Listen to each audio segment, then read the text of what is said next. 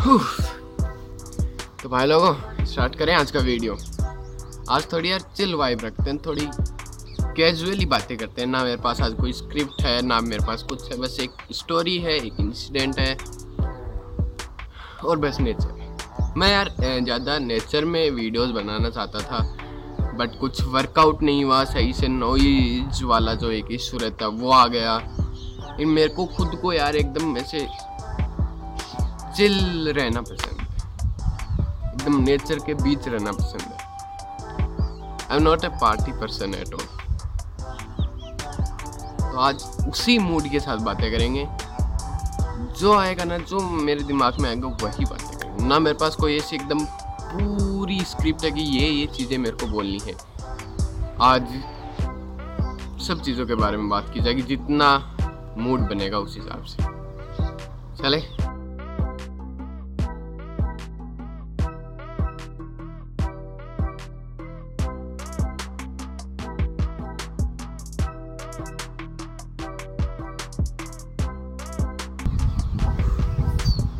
एकदम location change change करके बातें करेंगे। आप भी बताना, ये एक्सपेरिमेंट आपको अगर अच्छा लगा हो तो बताना, क्योंकि मैं ना ऐसा बंदा हूँ जो जल्दी जल्दी बोर हो जाए चीज़ों से। ठीक है, मेरे को एकदम वैसे पसंद नहीं है कि जो मैं चलता आ रहा था उसको सालों तक चलाया जब मैं दिनों में बोर हो जाता हूँ। तो इसलिए मैंने ये सोचा कि ऐसे भी बात कर सकते हैं कि अपन? कैसा रहेगा? नेचर की वाइब बहुत कूल होती है। बहुत शांत होती है बहुत पीसफुल होती। है तो जैसे आपने थंबनेल में देखा है कि यार ए, लिखा हुआ है कि एक इंसिडेंट है जिसने मेरी लाइफ को चेंज कर दी। उस इंसिडेंट की वजह से मैं बहुत चेंज हुआ। अगर वो इंसिडेंट नहीं होता तो शायद ये चीज़ें ना होती। मेरे को ऐसा लगता है। और शायद उस इंसिडेंट की मैंने पहले बात भी की किसी वीडियो में पर इतना खुल के बात नहीं की जितना आज करने वाला हूँ मैं। वो बात है करीब नाइन्थ स्टैंडर्ड की नाइन्थ में जब मैं आ रहा था एट्थ से जब नाइन्थ में आ रहा था, तब एट्थ में एकदम बढ़िया रिज़ल्ट विजल्ट बढ़िया रहा फिर नाइन्थ में आए। तो नाइन्थ में यार मन नहीं लगा स्कूल जाने का मन नहीं कर रहा था यार कुछ और करें कुछ बाहर जाए, कुछ एक्सप्लोर करें। स्कूल में ना जाए बस। अब ये भी पता नहीं था स्पेसिफिकली कि क्या किया जाए बट स्कूल में नहीं जाना था। ये तो क्लियर लेकिन फिर मोम डैड को मैंने बोला कि यार मोम डैड ऐसा हो रहा है मेरे साथ, मैं नहीं जा पा रहा, मैं नहीं कर पा रहा पढ़ाई। तब उन्होंने कहा कि जा। उन्होंने मेरे को फिर समझाया, पता नहीं क्या समझाया डोंट नो मैं रिमेंबर नहीं। है मेरे को क्या बोला था उन्होंने बट उन्होंने बोला था कि तू जा और पढ़। वो तो ज़रूरी है। ऐसा कुछ उन्होंने बोला था तो फिर मैं गया और फिर मैं दो तीन महीने सेटल हो लेकिन उसी टाइम ऐसा लग रहा था कि यार नहीं यार अब की बार स्कूल की वाइफ थोड़ी चेंज हो गई और मेरा भी दिमाग ख़राब हो गया। तो उसी टाइम से मेरे को थोड़े बहुत इशारे आने लगे थे वैसा कुछ कि नहीं यार अब की बार सही नहीं चलेगी। और वही हुआ ना स्कूल में मन लगा ना पढ़ाई हुई ना कुछ हुआ। उसी एक मतलब हम्म, मैं बोलूँगा एक जिज्ञासा थी वो एक जिज्ञासा थी खुद के अंदर। यार, ये चीज़ें भी देखें, ये चीज़ें भी देखें, सब चीज़ों को देखने की जिज्ञासा थी तो मैंने यार, यही बात थी कि मेरे को स्कूल से बोरियत होने लगी थी। अब लगने लगा था, यार, नहीं यार, स्कूल में नहीं जाना, स्कूल में नहीं करना। थिंग वाज दैट कि I was bored of the school एक सिस्टम होता है, स्कूल में जाने का, फिर घर आने का, उससे मैं एक तरह से अलग होना चाहता था। बट अलग तो नहीं होया गया, लेकिन एक जो इंटरेस्ट था ना पढ़ाई में कि पहले मैं एकदम मतलब अब मैं अपनी तारीफ़ नहीं कर रहा बट मैं इंटेलिजेंट था। एट्थ क्लास तक मैं बढ़िया नाइन्टी प्लस वाला बच्चा था। जैसे नाइन्थ क्लास आई और सब कुछ, दिमाग में एक हड़बड़ी सी मच गई, यार, क्या हो रहा है, क्या हो रहा है, क्या हो रहा है? उसकी वजह से फिर डिस्ट्रैक्शन भी हुआ ऑफ़ कोर्स कि माइंड में आप जब आपका माइंड ही नहीं करेगी, इसमें मन नहीं लग रहा तो फिर आप कैसे कर लोगे वो चीज़? ऐसे ही चला, जो एट्थ की जो एक लेवल बनाया था ना, उससे बहुत ऐसे लगा कि डाउन आने लग गए आई नो कि बैकग्राउंड वॉइस बहुत ज़्यादा है बट थोड़ा सेंड कर लो यार। तो थिंग वॉज़ दैट कि मैंने उससे एक बहुत बुरी चीज़ जब मैं पढ़ाई में अच्छा नहीं होने लगा, तब यार ऐसे होने लगा कि नहीं। मेरे में दिक्कत नहीं है, जो टीचर मुझे पढ़ा रहा है ना, उसमें दिक्कत है। वो सही से नहीं पढ़ा रहा, इसलिए मैं अच्छे मार्क्स नहीं ला पा रहा but the actual problem was कि मेरे में दिक्कत थी। आई हैड इश्यूज़ बट होता ना एक बेवकूफ़, बेवकूफ़ी वाला की गलती खुद की, लेकिन टालोगे वैसा ही मैं करता था और शायद अभी भी मैं वैसा ही आई डोंट नो बट उस टाइम मैंने ये किया था कि मैं सिर्फ़ टीचर्स पे ब्लेम करने लगा था कि इस बंदे ने मेरे को सही नहीं पढ़ाया और स्कूल का जो माहौल है वो सही नहीं है। अब उसका मुझे ये नहीं पता कि माहौल सही था या नहीं था। ये मुझे आज तक क्लियर नहीं हुआ, लेकिन मैं उस टाइम ये समझता था कि माहौल गलत था। गलत इन द सेंस कि माहौल मिला था ना हमेशा से कंजर्वेटिव वाला। आपको हमेशा कंजर्व की तरीके से कंजर्वेटिव माहौल में रहे हुए हो और फिर आपको ऐसे ओपनली छोड़ दिया जाए। दुनिया देखने के लिए तो आपको कैसा लगता तो वैसा ही मुझे लगा। आई नो कि आप बहुत सारे लोग इस बात से रिलेट नहीं कर पा रहे होंगे बट ये रियलिटी अगर आप कुछ एज में जाके ये चीज़ रियलाइज़ करते हैं तो जो बड़े लोग वो तो इस चीज़ को समझ रहे होंगे, लेकिन जो मेरी एज के हैं, वो नहीं समझ रहे इन ऐसा होता है। आप एक बार मतलब एकदम कंजर्वेटिव माहौल में, एकदम प्रोटेक्टेड माहौल में रहते हो और एकदम ही आपको दुनिया दिखाई जाती है कि ये दुनिया सच्ची दुनिया, जो तू बना के बैठा था ना तेरी इमेजिनेशन में, वो दुनिया नहीं है, ये सच्ची दुनिया। वैसा ही हुआ यार। एकदम सब कुछ जो क्या बोलते हैं, सपने जो थे ना कि ऐसी होगी दुनिया, ऐसी बना देंगे। वो कहीं ना कहीं नीचे आने लगे। दुनिया तो ये है, जो मैं बना के बैठा था, वो तो दुनिया थी नहीं।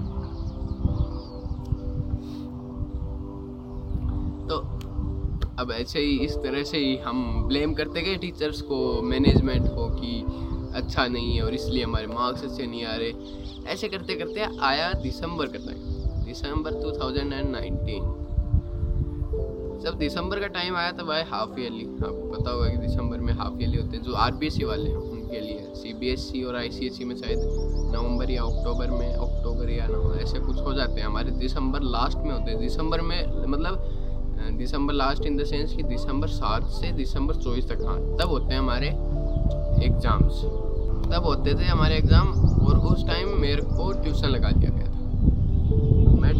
लगा सिर्फ़ चार या पाँच छः सात दिन गया, उसके बाद एग्ज़ाम आ गए थे तो मैं जाना छोड़ दिया कि एग्ज़ाम की तैयारी करेंगे, इसलिए ब्रेक ले लेते छः सात दिन गया और ट्यूशन में कुछ खास तो ऐसा छः सात दिन में क्या पढ़ लोगे आप? एक मेरे जैसे बंदे को यार ट्यूशन में ऐसे मतलब कहीं दूसरी जगह जाने में और वहाँ पे सेटल होने में ही बहुत ज़्यादा टाइम लग जाता है। तो आप सोच सकते हो कि मेरे को एक, दो दिन तो वहाँ पे जाके सेट होने में लगे थे कि हाँ ये ट्यूशन और यहाँ पे मुझे पढ़ना दिन नहीं गया तो इतनी कोई बढ़िया पढ़ाई नहीं हुई। अब होते एग्ज़ाम पर। एग्ज़ाम हुई, बहुत ही लाइफ में सबसे बुरी एग्ज़ाम हुई।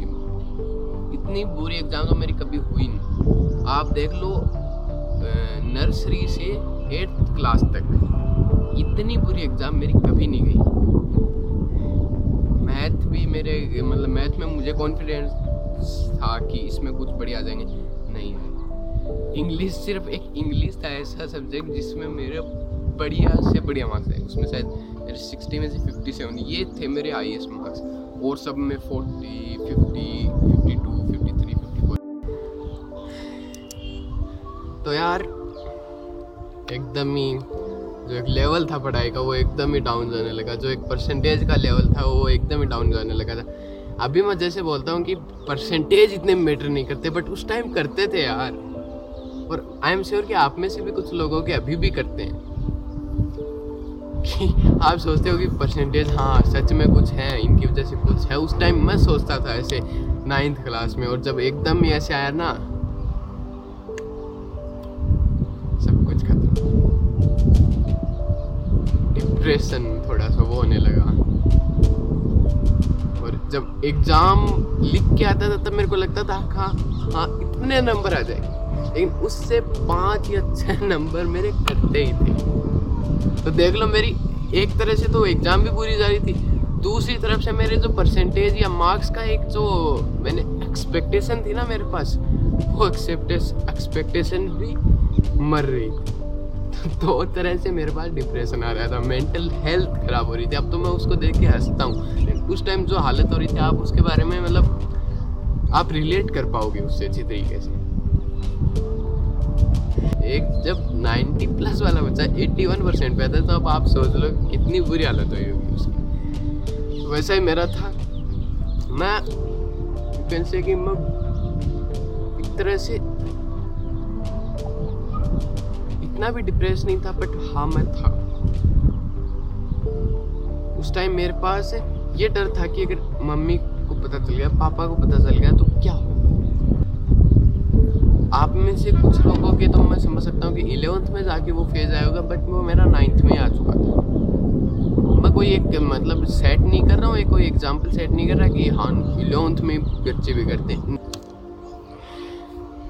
सो so, मैं एक समझता हूँ ये चीज़ मैं समझता हूँ ये झूठ भी हो सकती है कोई बड़ी बात नहीं कि आप इलेवंथ में जाके ज़्यादा बच्चे बिगड़ते हैं।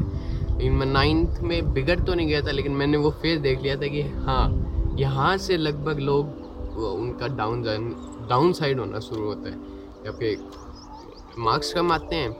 टीचर्स की तरफ़ से आपको मिलता है कि हेट मिलता है। पहले आपको एक अप्रिसिएशन मिल रही थी कि आप अच्छे हो, आप बहुत अच्छे हो, लेकिन अब एकदम ही वो गंदे शब्द आने लग जाते हैं कि ये गंदा बच्चा, ये ये मूर्ख हो गया, ये बिगड़ गया है। और फिर घर वालों की तरफ़ से फैमिली की तरफ़ से जो प्रेशर आता है। बट उसमें एक बढ़िया चीज़ ये थी कि फैमिली इतना ज़्यादा मेरे परसेंटेज से वो रिलेट मतलब इतना पूछती नहीं थी। सिर्फ़ कोई बोर्ड के नंबर आ जाए, तब तो सब भागवा के आते थे, कितने नंबर कितने नंबर बट ऐसे नॉर्मल चल रहा हो तो इतना कोई रिलेट नहीं कर पाता तो मेरे मम्मी पापा को पता चल गया। देवर लाइक कि हाँ डैड वॉज़ लाइक कि थोड़ा गुस्सा किया। डैड ने मोम ने कहा कि, देख, जितना होना था, उतना हो गया अब आगे क्या है? आगे पढ़ाई भी ध्यान देगा जो नॉर्मल आंसर है कि किसी तरह बच्चे इस सिचुएशन से वहाँ पे उस मीटिंग से बाहर निकले, मैंने हाँ इज़ लाइक कि ठीक है, कल से तेरा ट्यूशन शुरू है। मैंने बोला ना ट्वेंटी फोर दिसंबर को मेरी एग्ज़ाम ख़त्म हुई। ट्वेंटी थ्री को या हाँ ट्वेंटी थ्री को मैं बताऊँ क्या करा? ट्वेंटी थ्री को मैं स्कूल नहीं गया। क्योंकि उस टाइम मेरे रिज़ल्ट अनाउंस होने थे। रिज़ल्ट अनाउंस का मतलब रफली अनाउंस होने थे क्लास में। तो मेरी क्लास का कोई लड़का नहीं गया उस दिन। कोई भी लड़का नहीं गया। वो सब भी घर पे थे कि एग्ज़ाम का रिज़ल्ट आने वाला। आज घर पे बैठ एक कम, एक या दो आएँगे ज़्यादा से ज़्यादा इतने बच्चे थे। तो मैं भी किसी तरह निकल गया कि आज नहीं, आज फेस नहीं करना, आज फेस मैं कर ही नहीं सकता। मैं स्कूल में गया भी, कुछ काम था मेरे को स्कूल में गया भी, लेकिन मैं टीचर के सामने नहीं आना चाहता था। जो मेरे मैथ टीचर थे, उसे तो देख रहे होंगे तो उनको ही कहेंगे, मुझे आप कभी पसंद नहीं आई कभी भी नहीं आई तो उनसे तो मेरा मतलब थोड़ा थोड़ा दूरी बना के रखता था कि इनका सामना नहीं कर सकता मैं आज। वैसा ही कुछ हुआ कि मैं सामना नहीं किया और मैं चला गया वापस घर पे। तो उस दिन बच गया। लेकिन उसके अगले दिन हाँ उसके अगले दिन पापा को पता चल गया कि नंबर नहीं आए फिर वो बात हुई कि मम्मी ने हाँ कहा कि चलो। फिर हमारा ट्यूशन शुरू और उस टाइम विंटर वेकेशन चालू थे। तो उस टाइम पे ट्यूशन जाना छुट्टियों में, उसके ऊपर एक बर्डन की आपको पढ़ाई भी करनी है और उसके ऊपर तीसरा बर्डन की आपकी बुआ जी भी आएँगी। तीनों चीज़ें लगातार, और आप क्या देख रहे हो कि वो जो बच्चे उनके साथ आप खेलना चाहते हो, जो बुआ जी के बच्चे उनके साथ आप खेलना चाहते हो, लेकिन आपको नहीं खेलने दिए सर, आप डर रहे हो। बहुत अच्छी है यार, उसको देख के, लेकिन जो उस टाइम सिचुएशन थी ना, बहुत बुरी थी। आपको खेलना है, लेकिन आप खेल नहीं सकते, आपको पढ़ाई करनी है, ये वो, इतना परेशान नहीं था। मैं पहले बता दूँगी मेरी family I am very grateful to have this type kind of a I am very grateful इतना प्रेशर भी नहीं था बट हाँ एक आपके खुद के अंदर से एक आवाज़ आती है पढ़ ले यार पढ़ ले बहुत कम मार्क्स आए क्योंकि हम तो शरीफ से ना बंदे, हमारे तो एकदम हमेशा से परसेंटेज हाई आए थे, और अभी एकदम इन लो आ गए तो मेरे मन में भी हुआ कि गलत है यार, कहीं तो गलत जा रहे हैं, और हमें पढ़ना चाहिए। वो सिचुएशन थी मम्मा पापा नहीं कहते थे मेरे को पढ़ाई के लिए। इतना नहीं कहा उस दिन के बाद नहीं कहा कि पढ़ाई कर। एकदम से कि पढ़ाई करनी है तेरे को। नॉर्मल वैसे बोलते हैं ना, पढ़ाई के लिए, पढ़ाई के लिए। वो बोला आज तक मेरे को, लेकिन वैसे नहीं बोला कि पढ़ाई करनी है। क्योंकि उनको दिखने लग गया था कि पढ़ाई कर रहा है। उस टाइम में करने भी लग गया था, थोड़ा ट्यूशन पे भी ध्यान देने लग गया था, लेकिन एक, यार एक दुख था मन में कि यार मैं ये बच्चे खेल पा रहे हैं और मैं खेल नहीं पा रहा। मैं बहुत ज़्यादा उस टाइम क्राइसिस में था।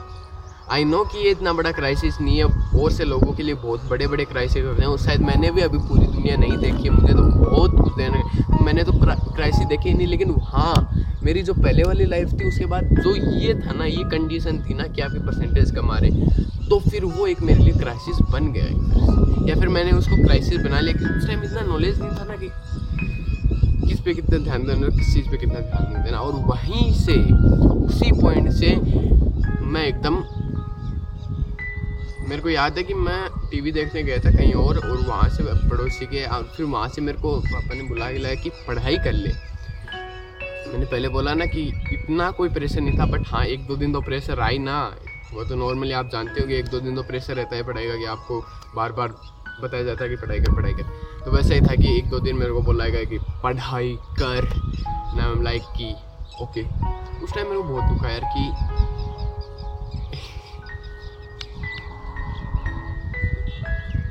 बहुत ज़्यादा टीवी जो इतने दिनों में अभी देखा है, उस पर ये आके बोलना मेरे को बहुत दुख उसमें मैं ये नहीं बोल रहा कि मेरे पापा गंदे हैं या पूरे हैं।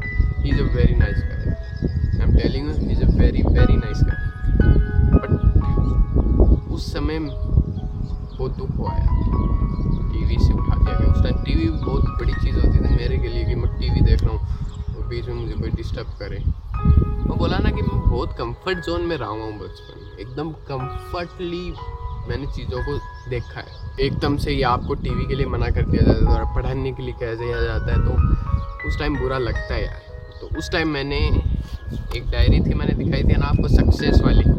उसमें एक पेज लिखा था मैं उस पेज का नाम था टॉपिक था उस पेज का। टेंस्ड और उसमें इतनी गंदी मैंने इतनी गंदी इंग्लिश लिखी, इतनी बुरी इंग्लिश लिखी, कोई सेंस नहीं था, मैं कुछ भी लिख के जा रहा था। बट उसका मूल सार ये था कि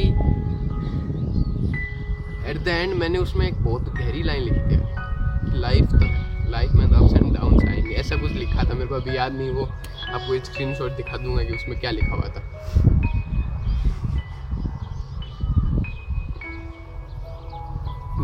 वाज हेल यार। एक तरह से हेल था वो मेरे लिए।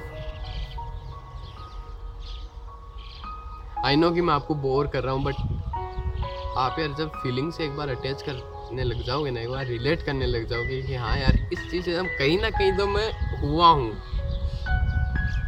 तब आपको पता चलेगा यार, बढ़िया वीडियो है।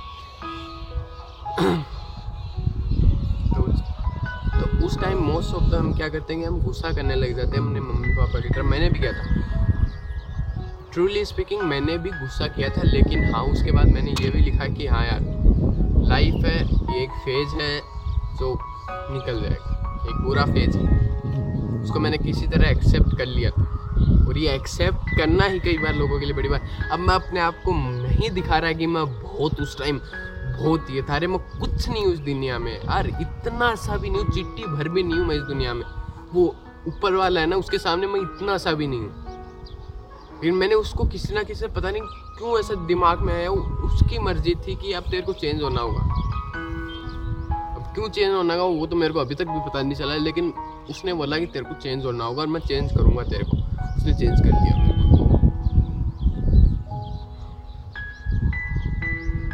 उसमें लिखा कि मैंने यार मैं ऐसे घर पे वो, उस डायरी में जो उस पेज में है ना, मैंने ये लिखा कि मेरे को बुलाया गया। पापा के द्वारा और बोला गया कि पढ़ाई कर। उसमें एक लंबा एक पेज लिखा, उसमें ये लिखा कि ठीक है, चलो। वेरी नाइस कुछ तो किस चीज़ के लिए, किसी चीज़ के लिए तो हुआ होगा ये। और वो डायरी आई थी मेरे पास 2019 में। 19 में मैंने जब वो उस दिन इंसिडेंट हुआ, जब चौबीस या पच्चीस तारीख को वो इंसिडेंट हुआ, उसी दिन मैंने लिखा, उस दिन सॉरी उसी दिन मैंने ये लिखा कि मेरी 2020 ड्रीम अब एक्टिव है। 2019 के दिसंबर में इंसिडेंट हुआ, मैंने कहा कि 2020 में फोड़ेंगे। फोड़ने से मतलब कि अब पढ़ाई में वापस वही 90 प्लस वाला। मैं सच बताऊँगे वो तो अभी तक आया नहीं 90 प्लस वाला। शायद मैंने आपसे पहले भी बात की उस फेलियर वाले वीडियो में। देखना। तो उसके बाद कभी 90 प्लस तो इतने बने नहीं। और इतना मौका भी नहीं मिला कि 90 प्लस बने कि लॉकडाउन हो गया था। लेकिन उस टाइम से ही लाइफ चेंज होना शुरू हो गया। उस टाइम से ये लगने लगा कि हाँ बस पढ़ाई नहीं है। उस टाइम के बाद मैंने क्या करने लगा कि चार पाँच दिन तो रहा वो बटन पढ़ाई वाला। फिर उसके बाद वही मोबाइल जैसे शुरू। लेकिन उस टाइम मैं अलग अलग चीज़ें ट्राई करने लगा। पैसे कैसे कमाए जाए इंटरनेट से वो सब चीज़ें करने लगा। मैं अभी भी आपको बताऊँगी ये सब पहले भी बता दिया मैंने बात कि यार इंटरनेट पे ये मत, कभी मत सर्च करना कि पैसे कैसे कमाए जाए। कभी वो काम नहीं आएँगे। मेरा एक छोटे भाई या बड़े भाई का एक्सपीरियंस ले लो। उन चक्रों में कभी मत मैंने शायद उसमें दो या तीन महीने वेस्ट किए, फिर उसके बाद दो तीन महीने का गैप लेके वापस दो तीन महीने वापस उसमें किया। तो ये मान लो कि छः महीने मैंने उसमें ही वेस्ट किए कि पैसे कैसे कमाए जाए अलग अलग गेम डाउनलोड करके अलग अलग साइट पे जाके बट उस टाइम ये नॉलेज होने लगा कि हाँ इंटरनेट कैसे वर्क करता है। आपको कोई नहीं सिखा सकता कि इंटरनेट कैसे वर्क करता है। आपको खुद ही सीखना होता है, आपको अपने एक्सपीरियंस से सीखना होता है। और आपको वहाँ पे जाके ट्राई करना होता है। दैट्स हाउ इट है it can be learn that's how it can be learn इस पर कोई आपको कोर्स बेच रहा है तो भाई वो कोर्स मतलब कि इंटरनेट कैसे यूज़ करें। क्योंकि जितना एक्सपीरियंस लोगे ना, जितना वहाँ पे आप टाइम इन्वेस्ट करोगे ना, उतना ही बढ़िया वहाँ पे मैं इन्वेस्ट करने लगा टाइम देखो, बहुत ही लंबा वीडियो होगा आई नो बट तो वहाँ पे आपको टाइम इन्वेस्ट करना होगा और वहीं से मैंने इन्वेस्ट करना शुरू कर दिया। जैसे इंटरनेट वर्क करता है ऐसे इंटरनेट वर्क करता है, फिर मैंने जाना कि यूट्यूब से भी पैसे कमाए जा सकते हैं। तो वो करीब मैंने